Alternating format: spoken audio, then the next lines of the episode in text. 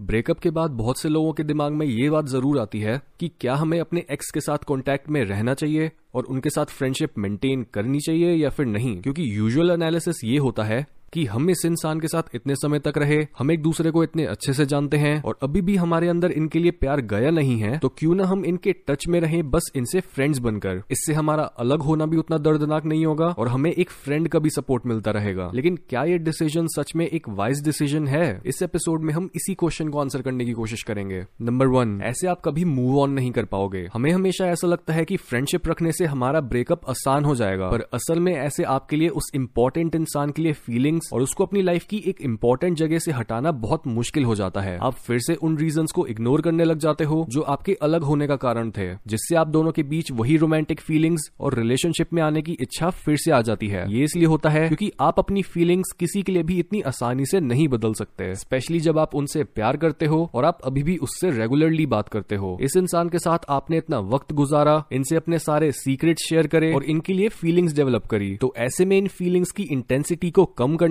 Impossible होता है। Breakup के बाद हमें कुछ टाइम चाहिए होता है जिससे पहले हम हील हो सके और हमारे पिछले रिलेशनशिप्स में क्या सही और क्या गलत हुआ इसके बारे में सोच सके। जिस वजह से आपको ऐसे समय में अकेले वक्त बिताना बहुत ज़रूरी होता है। लेकिन अगर आप अपने एक्स के साथ ही हैंग आउट करते रहे और हमेशा उनके टच में ही रहे तो आपको कभी भी उस रिलेशनशिप की पूरी अंडरस्टैंडिंग आएगी ही नहीं। और आप कंफ्यूज रहोगे कि आपको इतना दर्द क्यों झेलना पड़ रहा है? इसलिए ऐसे केस में बेटर और वाइज ऑप्शन होता है अपने एक्स के साथ फ्रेंडशिप रखने की गलती ना करना और उनसे मूव ऑन करना, ताकि आप एक बेटर रिलेशनशिप को ढूंढ सको। नंबर टू आप कभी भी अपने डिसीज़न को लेकर श्योर नहीं हो पाते। यानी आप परेशान होकर अपने पार्टनर से ब्रेकअप तो कर लेते हो, लेकिन उसके बाद अपने ही इस डिसीज़न को क्वेश्चन करने लगते हो, क्योंकि उनके अभी भी कॉन्टेक्ट में होने पर आपको एक होप और कई रीजन ऐसे भी मिल जाते हैं, जो आपको बताते हैं कि आप दोनों अभी शायद साथ रह लोगे। इससे आप हमेशा ऐसा फील करते हो कि आप एक इमोशनल रोलर कोस्टर पर हो, जिसमें बहुत ज़्यादा हाइज और लोज हैं। इस कंफ्यूजन की वजह से आप दोनों फिर से रिलेशनशिप में आ जाते हो, और फिर वही पुरानी प्रॉब्लम्स आप दोनों को दोबारा तंग करने लग जाती हैं, जिन्होंने पहले आपको अलग करा था। इसके ऊपर से जो स्ट्रेस और टाइम की वेस्टेज हो रही है,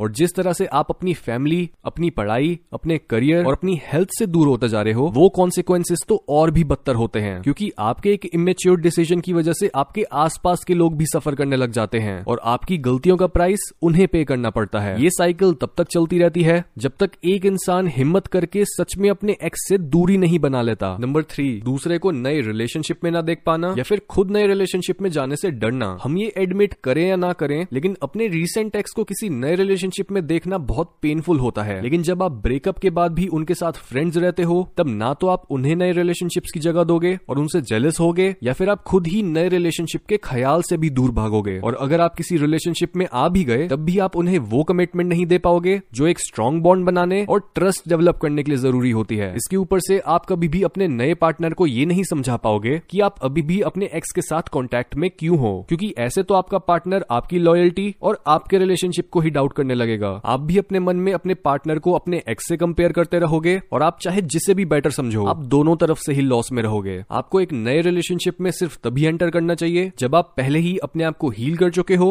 और मूव ऑन कर चुके हो, ताकि आप सामने वाले का टाइम ना वेस्ट करो और असल में एक नई शुरुआत पर ध्यान दो। बजाय अपना एक पैर प्रेजेंट और एक पैर पास्ट में रखने के। इसलिए ज़्यादातर केसेस में अपने एक्स के साथ फ्रेंडशिप रखना आपके लिए नेगेटिव आउटकम्स ही क्रिएट करेगा।